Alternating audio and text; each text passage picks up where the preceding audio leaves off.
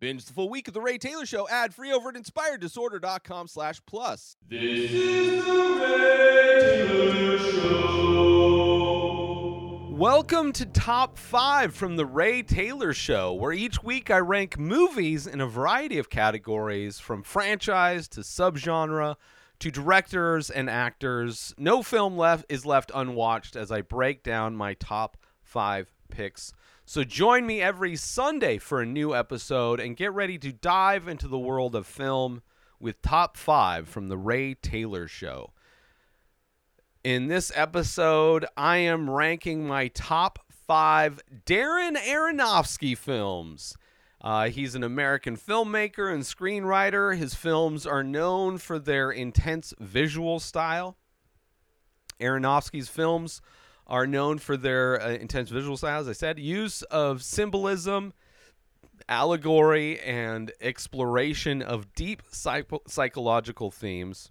He's been nominated for numerous awards, including an Academy Award for Best Director of Black Swan.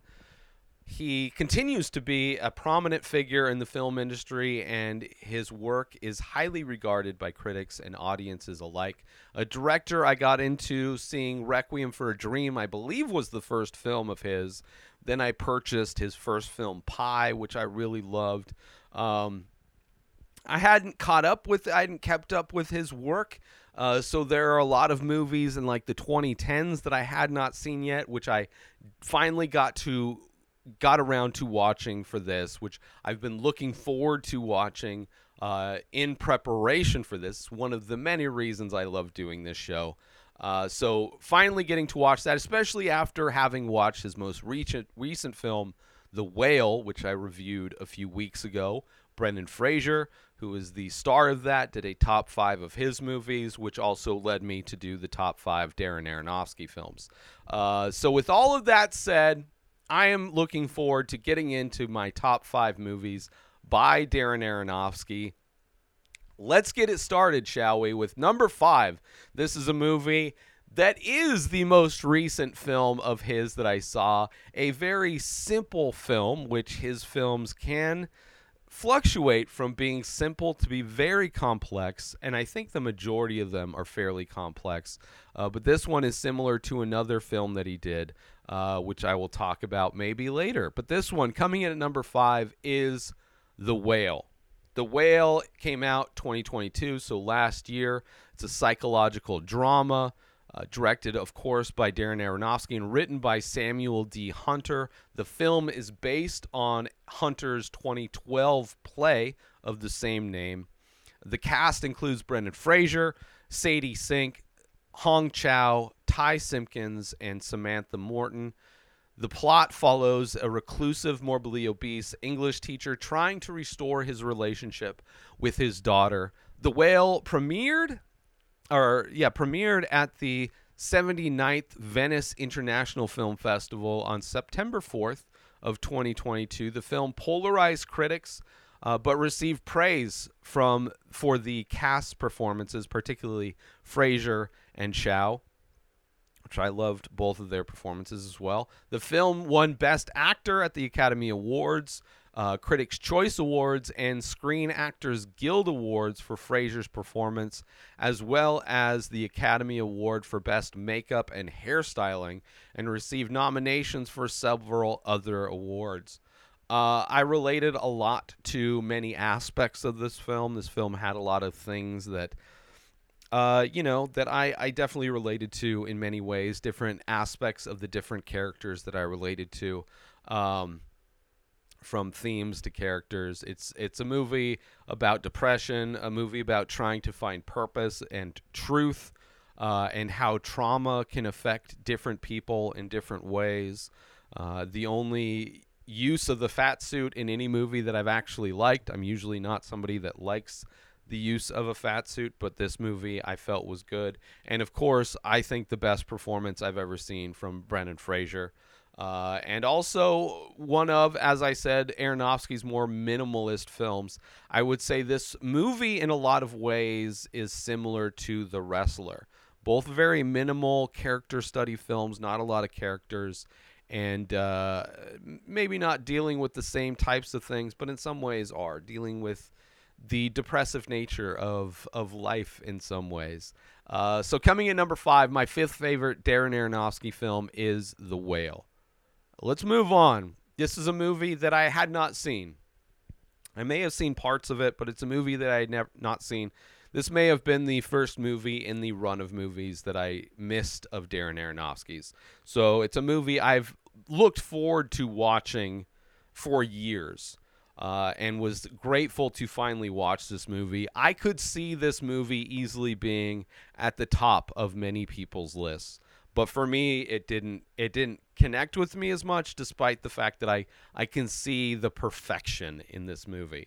Uh, so coming in at number four is Black Swan. This movie came out in 2010. Psychological thriller also has like body horror moments. Uh, directed, obviously, Darren Aronofsky. Stars Natalie Portman, Mila Kunis, Vincent Cassel, and Barbara Hershey. The plot follows Nina, played by Natalie Portman, a ballerina in New York City Ballet Company, who becomes increasingly unstable as she prepares for the lead role in Swan Lake. The film explores themes of perfectionism, duality, and sexuality. Black Swan received numerous accolades, including five Academy Award nominations and one win for Portman's performance. An amazing performance from her, absolutely. Uh, the film's cinematography, editing, and sound design were also widely praised. The film's use of visual and auditory hallucinations blur the lines between reality and fantasy, contributing to its psychological intensity.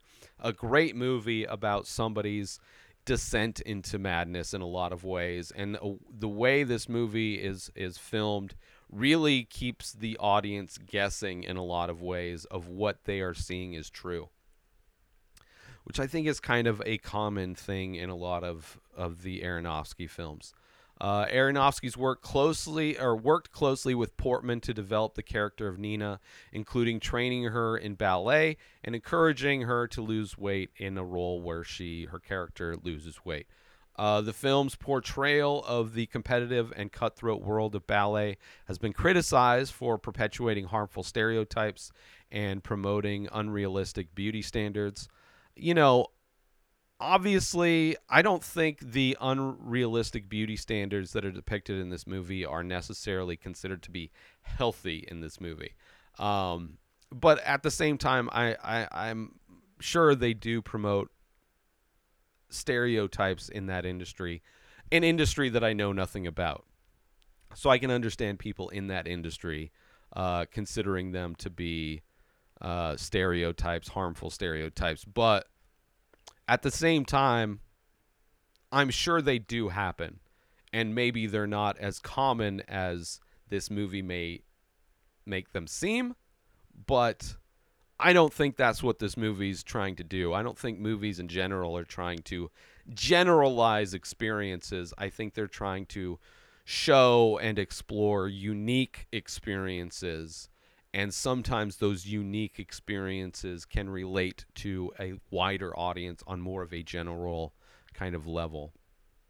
Uh, the film's score, composed by Clint Mansell and performed by the Kronos Quartet, features a reinterpretation of Tchaikovsky's Swan Lake score. The film's editing and open uh, is open to interpretation, uh, with some viewers interpreting it as a metaphor of Nina the end the ending I should say is open to interpretation. I don't think I well the people interpreting it uh, it as a metaphor for Nina's psychological breakdown, while others see it as a literal transformation into a swan.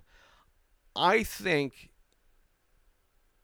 it this movie shows everything from the perspective of Nina where you see characters that weren't in scenes, but she hallucinates them in scenes, but we see them as the audience because we are seeing what Nina is seeing. We are we are on the same descent into madness and seeing the same hallucinations.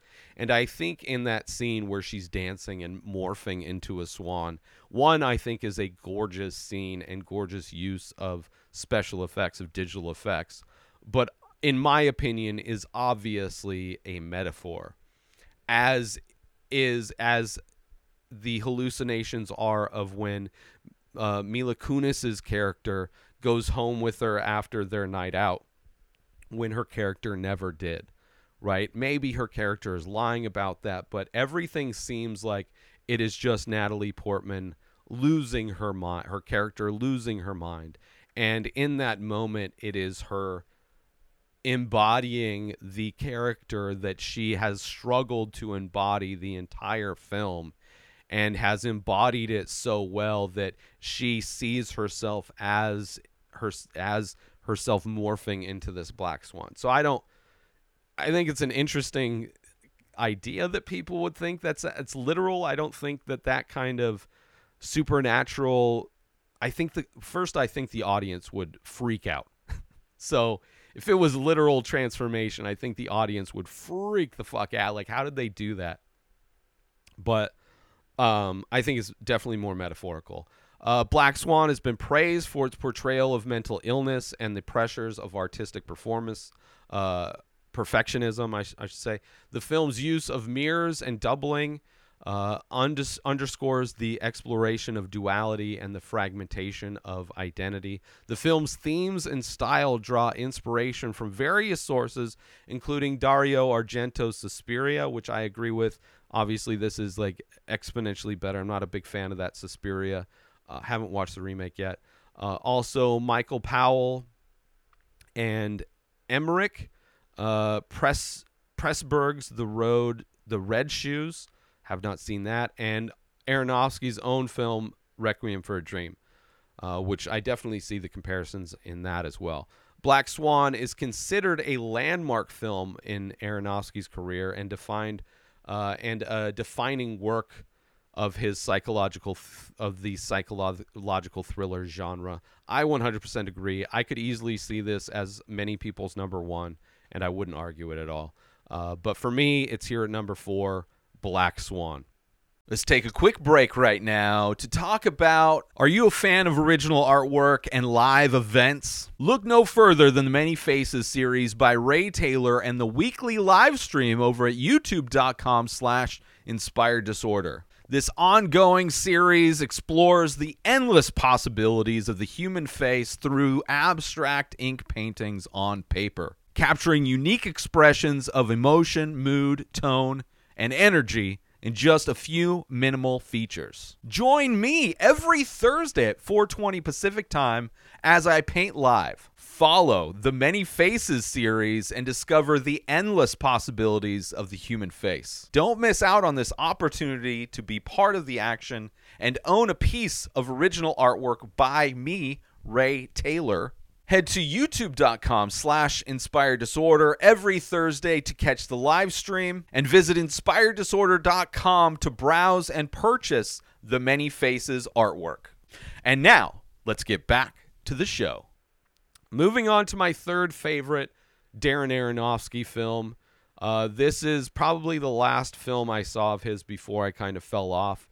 And uh, it definitely a movie I liked. It's a movie in rewatch that I still liked and it's one of his more simple movies.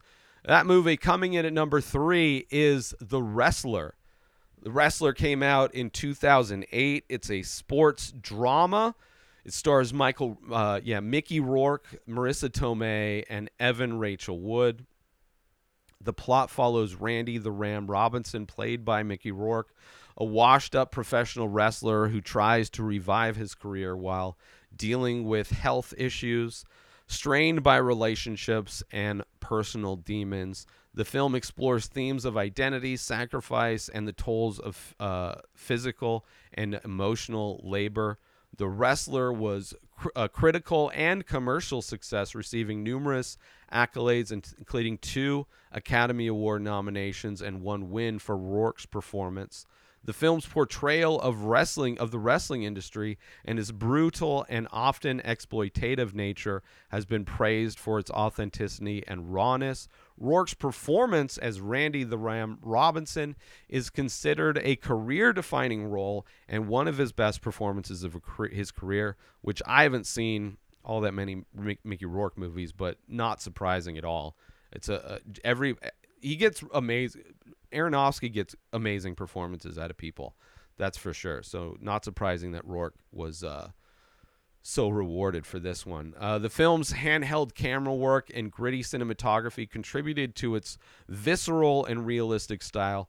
Tomei and Wood's performances as Cassidy and Stephanie, respectively, were also praised for their complexity and depth. The film's use of 1980s hair metal and Bruce Springsteen's song The Wrestler on the soundtrack contributed to its sense of nostalgia and melancholy. The film's ending, which leaves Randy's fate open to interpretation, has been debated by viewers and critics. What I think maybe people think he died. I, I don't I mean everybody dies. I don't think that was the moment that killed him, but I, I think it was you know, probably his last hurrah on one level or another. Like he probably wasn't very healthy after that, uh, if he did survive. Aronofsky's use of extreme close ups and long takes underscore the film's emphasis on psychological, uh, uh, sorry, the physicality and vulnerability. The film's themes and style draw on inspiration from various sources, including John Ford's The Searchers, Martin Scorsese's, Martin Scorsese's Raging Bull, which is a great movie, and of course Aronofsky's Requiem for a Dream. The Wrestler is considered a landmark film in Aronofsky's career and a defining work of the sports drama genre. The film The film's exploration of aging, mortality, and the price of pursuing one's passion resonates with audiences and has uh, cemented its status as a modern classic. And I also love the many similarities there are and, and parallels that can be drawn between the careers of professional wrestler Mickey Rourke's character and Marisa Tomei's professional dancer, adult entertainer career. How both, you know, athlete and female entertainer, uh, sex work, uh, adult entertainment can have a short shelf life um, how it can be kind of a rough end to those types of careers. Um, also, the lack of respect both careers. Like there are many times the way uh, his he's treated by his regular day job um, and other people is in many ways the same way a a stripper may be treated and degraded in the real world, in the straight world, as it were. So I, I appreciated that both of these characters also came from a, a place where they understand each other. And it, this movie could easily be about a story of a, a woman who is kind of at the end of her career as a stripper um, and it would have not changed the movie that much. So I kind of enjoyed this movie for its ability to kind of discuss both of those things within the one story. Uh, but either way, number three, my third favorite Aronofsky film is The Wrestler. Moving on to my second favorite Darren Aronofsky film. This is another one that was a first time watch. This is also a movie that I didn't expect to like. Uh, I was not expecting to like this movie at all, and it, probably just from what I heard when it did come out. Uh, and it's a movie that the as the movie went on, the more I loved this movie. And it's kind of crazy, and I can completely understand why people wouldn't like it. But for me, I loved this movie, and I'll get into that. But coming in at number two, my second favorite Darren Aronofsky film is Mother! With an exclamation point. Mother came out in 2017. Psychological horror film written and directed by Aronofsky. Stars Jennifer Lawrence, way better performance from her in this than in the Hunger Games trilogy, which I just finished. Javier Bardem, which is also amazing. Uh, Ed Harris and Michelle Pfeiffer, all great actors in this. Uh, the plot follows a young woman played by Lawrence who lives with her husband Bardem in a secluded house in the countryside where they are visited by increasingly disturbing and intrusive guests. The film explores themes of creation, uh, creation, destruction, religion, environmentalism, and artistic ambition. Mother polarized critics and audiences with some praising the boldness, which I do praise the boldness and originality, while others criticized its graphics violence. Oh, boo hoo. Oh, boo hoo. Graphic violence. I didn't think it was that graphic, uh, but I did think it was very bold and original. Uh, they also criticize its heavy handed symbolism and narrative ambiguity, which I am perfectly fine with both of that. I mean, heavy handed symbolism, yet narratively ambiguous. I like, give me bold crayons in order to come up with whatever creative idea I want this story to be in my head. I kind of like that. I kind of like that uh, this movie can be different movies to different people or even be a different movie to you as you go and visit this movie at different points in your life. Uh, and I could see, like, for me, I, I could see how I drew the meanings of what's going on for me personally, how they related to me, and looking up how other people defined and read into this film, how they were able and they made complete sense. And I love how this movie can be that kind of choose choose your own definition, choose your own kind of story aspect to it of like you can get out of it depending on who you are and what you're bringing into it. So I kind of love that is one of the reasons why I love this movie so much. Uh, Lawrence's performance as the titular character has been praised for its intensity and emotional range. The film's use of sound, particularly its use of silence and sudden bursts of noise, contributed to its unsettling and claustrophobic atmosphere. Bardem's performance as the husband who is a writer struggling with writer's block and ego, has been compared to uh, Aronofsky himself. Makes sense. Uh, he is, in some ways, a character that I kind of related to.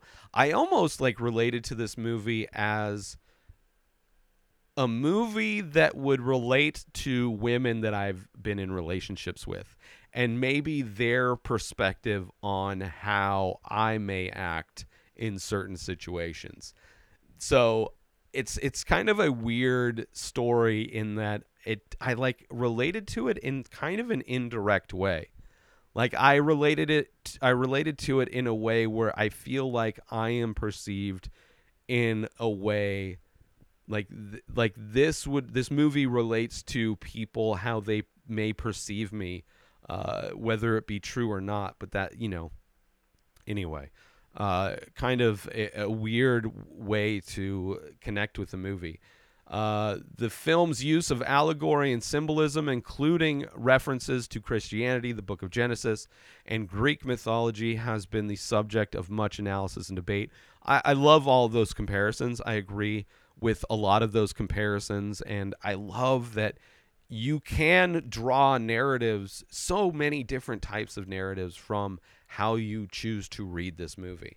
Um, and Aronofsky, a lot of his films have tie in and reference Christianity. And I'm not even just saying the literal tie in with Noah, but even Pi, there's a lot of that type of the ideals of religion in that as well.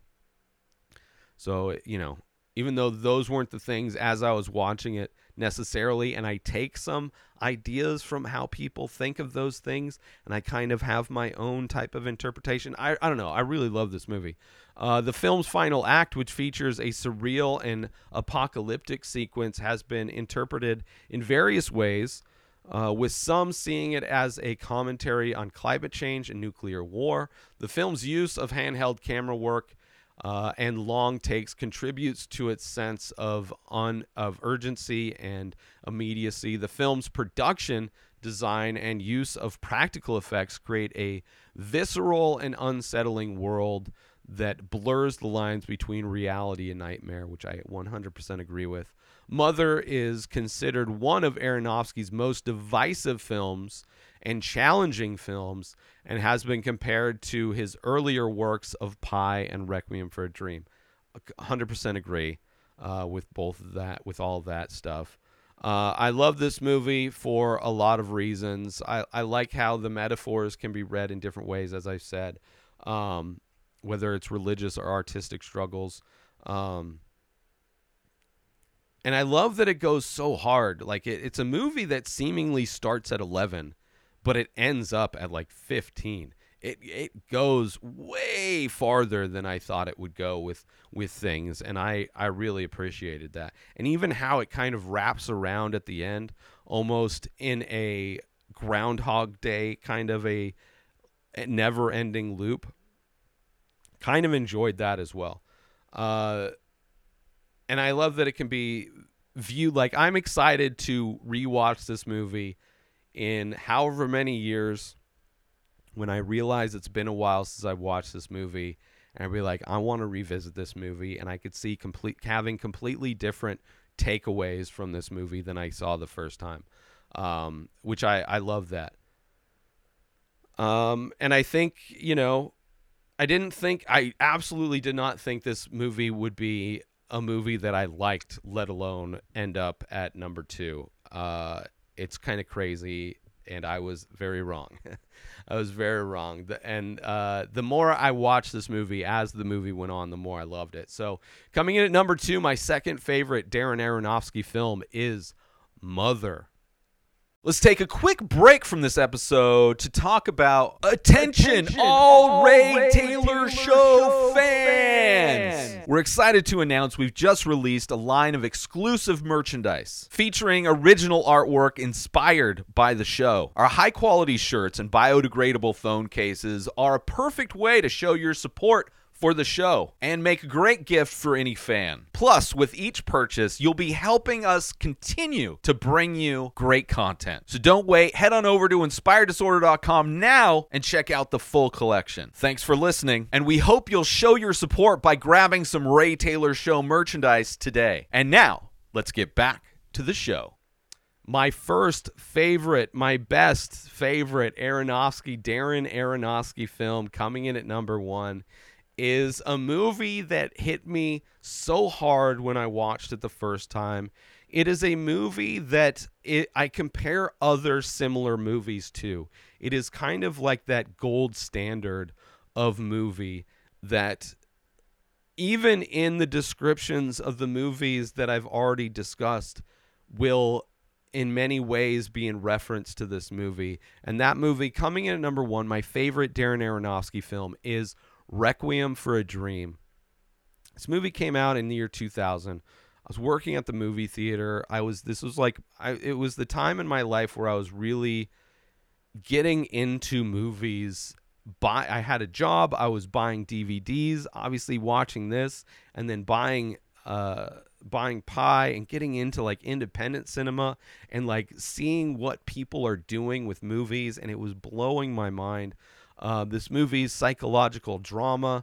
This is a movie that stars Ellen Burstyn. Amazing performance from her. Jared Leto, Jennifer Connelly, and Marlon Wayans. All amazing performances. It follows four individuals who become addicted to drugs and experience the devastating consequences of their addiction. It explores themes of addiction, loneliness, and the American dream. The film is known for its innovative visual style, which I've seen copied so much since this movie came out, including its use of split screen, time lapse photography, and extreme close ups. Uh, the film's soundtrack, composed by Clint Mansell and performed by the Kronos Quartet, another one by them, is considered a classic of modern film cinema. I 100% agree. The main theme there, I remember having, for whatever reason, that as a ringtone, the main theme of this song, of this movie. And it, it is like so like identifiable with this movie. It is so and this movie is so dark and and such a bummer and so tragic and I think that is why I compare it to movies that are tragic and bummers and sad and like devastating because this movie does it so well. The the depths that these people go to dealing with their addictions. Ellen Burstyn's performance as Sarah Goldfarb, uh, a lonely widow who becomes addicted to diet pills, uh, was widely praised and earned her an Academy Award nomination for Best Actress. The film's depiction of drug addiction and its impact on the characters lives as a visceral and uncompromising. Uh, lives. let me start over. The film's depictions of drug addiction and its impact on the characters' lives is visceral and uncompromising and has been praised for its honesty and realism. The film's structure, which becomes increasingly fragmented and frantic as the characters' lives spiral out of control, adds a sense of unease and disorientation. The film's ending, which is ambiguous and open to interpretation, has been the subject of much debate and discussion among viewers and critics. The film has, or the film was a critical success, but was not commercial success. Obviously, this is not surprising that this movie wasn't a commercial success upon initial release. However, over time, this became a cult classic and is considered one of the most important films of the 21st century. The film's use of symbolism and metaphor, including the reoccurrence of imagery of the refrigerator and the television, add its depth and complexity. The two devices in America consumption that provide the most unhealthiness to Americans the TV and the refrigerator. Uh, the film's depiction of the destructive nature of addiction and the ways in which it can erode human relationships and dignity in both powerful and devastating. Uh, it's a movie that is brutal to watch. It stays with you, unlike most films. Even talking to the film erodes my ability to speak words. Uh, it is by far uh, the most Aronofsky Aronofsky films. I mean, even as I said in the descriptions of the other films, so many of his films after this have had flavors of Aronofsky, and I think this movie, with the subject matter and themes and style and music, every aspect of it, like he in his second film hit it so far out of the park. It it is amazing. It even though I think he's made even per, more perfect films, I think in many ways Black Swan is a more perfect film. Uh, but this film hit me hard and has stuck with me ever since. Um, and is the reason why I'm a fan of this guy and will watch whatever he does.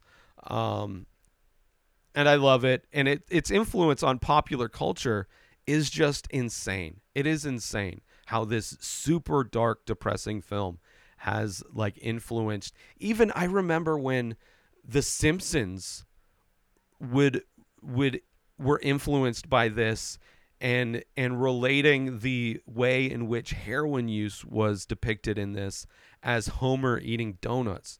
Um, it, like it just it, it just infected popular culture in a way nobody I think could have expected, and an amazing movie. That is why it's here at number one. Requiem for a Dream. uh, honorable mentions: uh, Pi could have easily put Pi at number five. I just I think I relate to the whale a little bit more.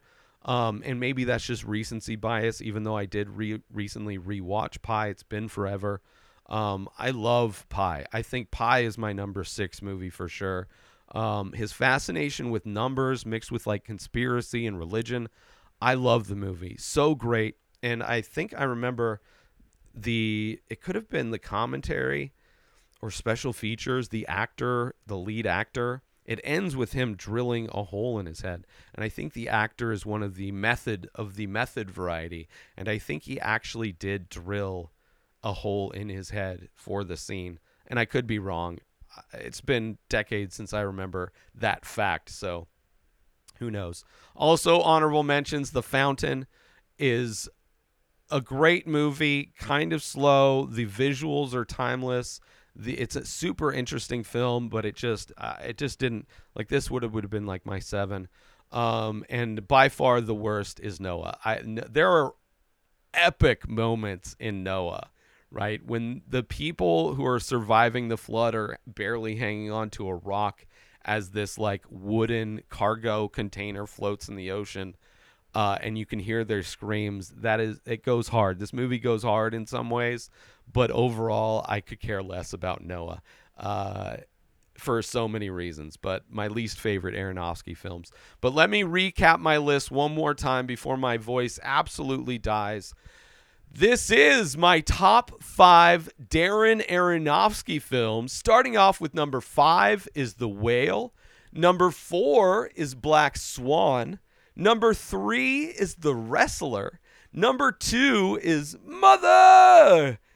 And my number one Darren Aronofsky film is Requiem for a Dream. Please let me know how you would rank your favorite Aronofsky films. Uh, I would love to hear it. Thank you so much for tuning in to this episode of Top 5 from The Ray Taylor Show. I hope you enjoyed my thoughts and rankings on and my analysis of my top five favorite Darren Aronofsky films. Uh, don't forget to tune in next Sunday for an all new episode and join the conversation by leaving a comment or rating on your favorite podcast platform or over on YouTube if you're watching these. And until then, I'll see you again next week for more Top 5. New episodes of The Ray Taylor Show come out every single day. Subscribe on YouTube and everywhere our podcasts are found. Binge the full week over at inspireddisorder.com slash plus. Buy Ray Taylor Show merch over at inspireddisorder.com. Have a wonderful day, everybody. Peace out! Today is the day where you wake up and you realize that everything that you've been dreaming about, everything that you've been wanting, every goal and wish and hope that you've ever had can become real. Dreams can come true. What you manifest in your mind, you can bring to reality.